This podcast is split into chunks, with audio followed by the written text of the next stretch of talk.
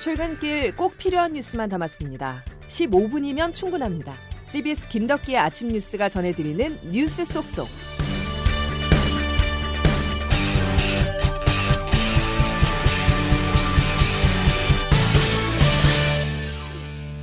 여러분 안녕하십니까? 11월 29일 김덕기 아침 뉴스입니다.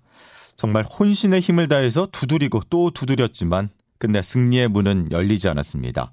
우리나라 대표팀 참 잘 싸웠는데요. 전반 두 골을 먼저 실점한 게 너무도 아쉬웠습니다.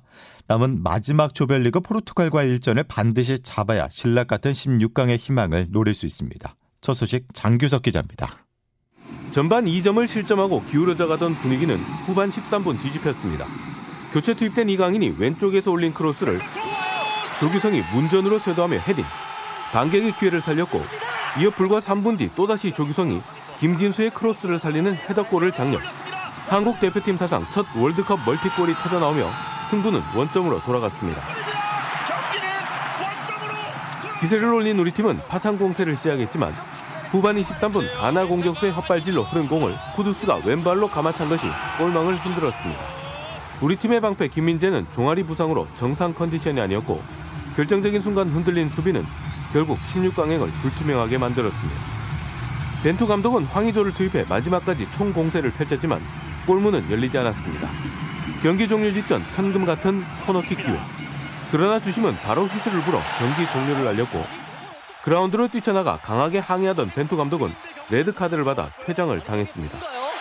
이제 반드시 이겨야 하는 3차전 포르투갈전은 감독이 벤치에 앉지 못한 채 치르게 됐습니다. CBS 뉴스 장규석입니다. 조규성 선수의 활약만큼은 다음 경기를 기대하기에 충분했습니다. 한국 선수 최초로 월드컵 한 경기 두 골을 넣은 선수가 됐는데요. 조규성은 K리그 득점왕의 면모를 세계 무대에서도 유감없이 발휘했습니다. 카타리 현지에서 박기묵 기자가 보도합니다. 우루과이전에서 황의조와 교체로 그라운드를 밟은 조규성은 단 16분간 경기를 뛰었지만 스타가 됐습니다. 잘생긴 외모가 중계화면에 잡히며 관심이 폭주했습니다. 우루과이전에서 외모만 보여줬다면 가나전에서 실력을 공개했습니다. 0대 2로 뒤지고 있던 경기에서 후반 멀티 헤더골로 동점을 만들었습니다. 우리나라 선수가 월드컵 무대에서 멀티골을 터뜨린 건 조규성이 처음입니다. 내가 할 수 있는 보여줄 수 있는 걸 보여주자 그냥 팀에 도움만 되자라고 생각을 했는데 뭐 이렇게 좀 골도 넣고 근데 경기 결과가 이렇게 좀 아쉽게 됐지 된 것 같아요. 올해로 24 조규성은 김천 상무에서 군복무 후 지난 9월 소속팀 전북 현대로 돌아왔습니다. 김천에서 조규성은 자신의 단점을 보완하기 위해 근육량을 늘리며 체격 조건을 키웠고 이 선택은 신의 한 수가 됐습니다. 189cm의 근육 괴물이 된 조규성은 이제 어떤 수비에도 밀리지 않는 우리나라의 차세대 스트라이커이자 인스타그램 팔로워 120만 명을 거느린 대스타가 됐습니다. CBS 뉴스 박희묵입니다. 이번에도 16강 진출을 위한 경우의 수를 따져야 합니다. 조금 전에 끝난 우리와 같은 조 포르투갈과 우루과이의 경기는 포르투갈이 승리를 하면서 16강 진출을 확정졌습니다. 카타르에서 김동욱 기자가 보도합니다. 지긋지긋하지만 경우의 수를 또 따져봐야 합니다. 일단 포르투갈과 3차전을 승리해야 경우의 수를 따질 기회가 생깁니다. 우루과이가 가나를 이길 경우 한국과 우루과이가 동률이 됩니다. 2차전까지 골득실에서 한국이 한 골 앞서 3차전을 같은 골차로 이기면 16강으로 향합니다. 골득실마저 같아지면 다득점을 따지는데 한국이 두 골 앞서 있어 유리합니다. 1차전에서 무승부를 기록한 두 팀이기에 다득점도 똑같다면 페어플레이 점수로 16강 진출팀을 가리게 됩니다. 2차전까지 한국과 우루과이는 경고 3장씩을 받았습니다. 한국과 우루과이가 비기면 한국과 가나가 동률을 이룹니다. 가나의 골득실이 2차전과 같은 0이 유지되는 만큼 한국이 두 골차 이상 승리를 거두면 16강에 진출합니다. 골득실이 같아지면 이미 다섯 골을 넣은 가나보다 다득점에서 불리합니다. 다득점 동률을 만든다고 해도 승자승에서 밀리는 상황입니다. 가나가 우루과이를 이길 경우는 그대로 탈락입니다. 카타르 도하에서 CBS 뉴스 김동욱입니다.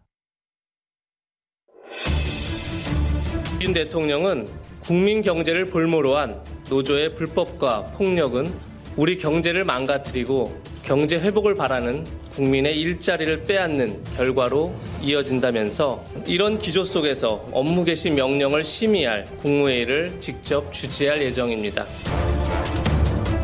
하루에 약 3천억 원의 손실 발생이 전망되고 있습니다. 업무 개시 명령에도 불구하고 복귀하지 않으면 법적 조치를 취하겠습니다.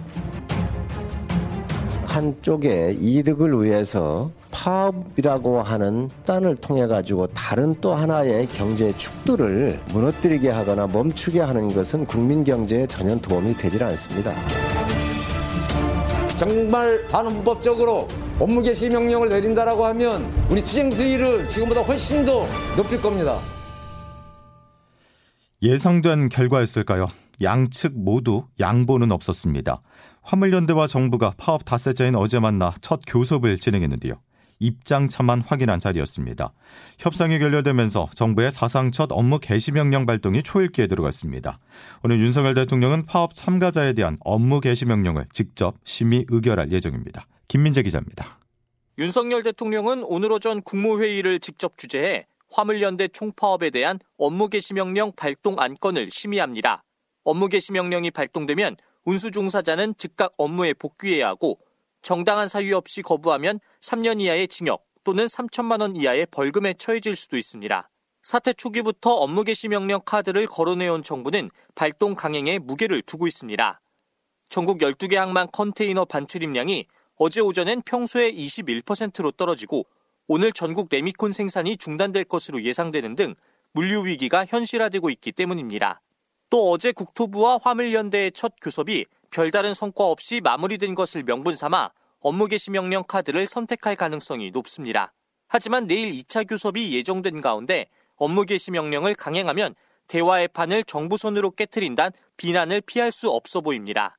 게다가 앞으로 서울 지하철, 철도 등에서 민주노총의 연쇄 파업이 예고된 가운데 운송 개시 명령을 계기로 노동계의 저항이 더 격렬해질 수도 있습니다. 나아가 업무 개시 명령의 발동 요건이 모호한 탓에 위헌 논란이 끊이지 않았던 점을 고려하면 명령이 발동될 경우 법적 분쟁이 이어질 것으로 예상됩니다. CBS 뉴스 김민재입니다. 이어 현장 상황 살펴보겠습니다. 하루하루 시간이 지날수록 피해는 눈덩이처럼 커지고 있습니다. 시멘트가 부족해 전국의 건설 현장 곳곳이 멈춰선 데 이어 재고가 바닥난 주유소까지 등장했습니다.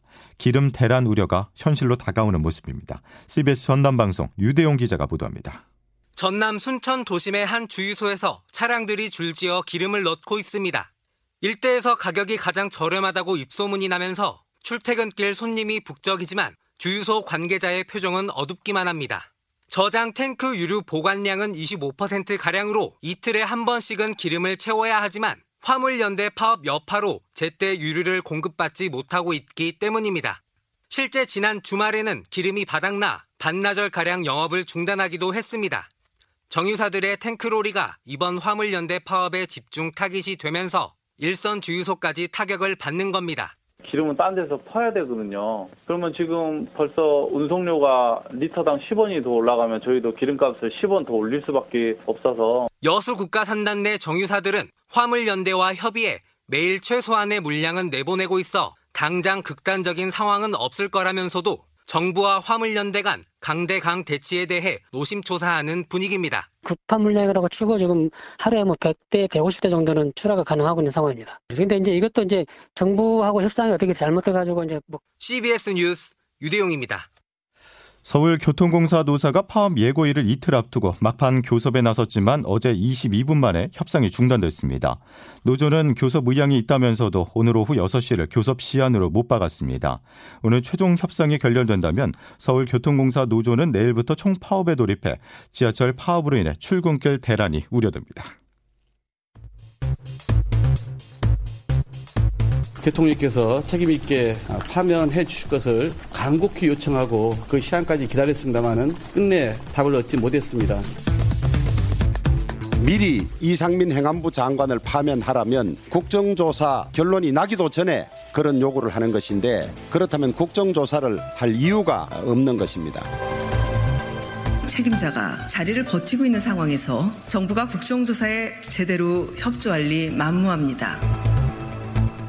기어이 희생자와 유족의 눈물을 정쟁의 제물로 삼고 이태원 참사를 윤석열 정부 퇴진 촛불의 불쏘시개로 쓰겠다는 그 이상도 그 이하도 아닙니다. 한 달 전 10월 29일 이태원 거리에서는 예방은 없었고 구조는 늦었습니다. 그 결과 158명이 차디찬 바닥에서 목숨을 잃었는데요. 참사 이후 요란한 진상규명은 시작됐지만 수사는 여전히 일선만 맴돌고 책임지고 물러난 공직자는 한 명도 없습니다. 민주당은 이상민 행정안전부 장관을 해임하라고 대통령에게 요구했지만 거부당했는데요. 그러자 국회 본회의에 이 장관 해임 건의안을 상정하기로 했고 야당은 반발했습니다. 국정조사가 시작되기도 전에 파열음이 터져나오고 있는데요. 조태임 기자와 이야기 나눠보겠습니다. 자, 조 기자. 네, 안녕하세요. 거대 야당이 해임 건의안 카드를 꺼내는데 이게 국회를 통과한다 해도 무조건 해임되는 건 아니죠. 네, 앵커 질문처럼 이제 최종 표결까지 간다고 해도 무조건 해임되는 건 아닙니다. 그러니까 앞서 이른바 날리면 바이든 논란 때 야당을 중심으로 박진 외교부 장관에 대한 해임 건의안이 국회 본회의에서 처리됐지만 대통령이 거부권을 행사하면서 의미가 없어졌거든요. 예. 그러니까 해임 건의안 자체는 법적 구속력이 없습니다. 물론 정치적 의미는 있지만요. 민주당은 이제 해임 건의안이 구속력은 없지만 앞서 박진 장관 때와는 달리 이상민 장관에 대해 책임을 물어야 한다는 여론이 높게 나오고 있어 윤 대통령이 이를 재차 거부하는 것 자체가 이제 정치적 부담을 줄 수 있다고 판단하고 있습니다. 예. 민주당 일각에서는 이제 법적 구속력이 있는 탄핵 소추로 가야 한다 이런 주장도 나오는데요. 탄핵 소추로 갈 경우 오히려 역풍이 불 수 있다는 우려도 있습니다. 지금 국민의힘이나 대통령실은 당연히 반발하고 있고요. 예. 국정조사를 앞두고 이장 관을 파면시키는 건 또 다른 정쟁거리를 만드는 것이다 비판하고 있고요. 예. 아직까지 책임진 윗선이 없는 건 사실인데 그 대통령실 윤석열 대통령 생각은 뭘까요? 네, 윤석열 대통령 처음에 이제 선 수습 후 사퇴 등을 내세웠지만 이거는 이제 법적인 부분의 책임이고 흔히 말하는 이제 정치적 책임을 지는 사람이 지금까지 아무도 없었습니다.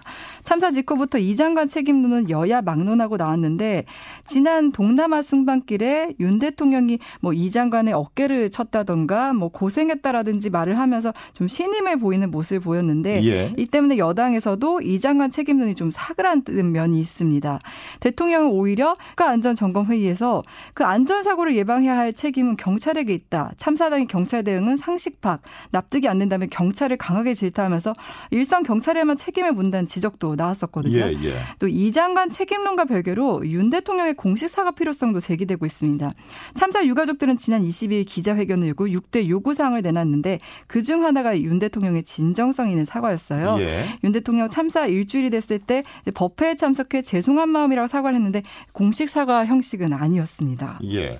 그 다른 질문 하나 드려야 될 것 같은데 바람 잘 날 없는 이 용산 대통령실이 기자실을 청사 밖으로 옮긴다 이런 이야기가 있는데 이게 확인이 됐습니까? 네, 어제 한 보도를 통해서 이제 일, 청사 1층에 있는 기자실을 그 인근 별도의 건물에 이전한 방안을 검토한다고 하면서 아니, 언론과 거리두기 하는 거 아니냐 이런 해석이 나왔었는데 예. 대통령실은 어, 공식적으로 논의된 적은 없다 이렇게 분명히 밝혔습니다.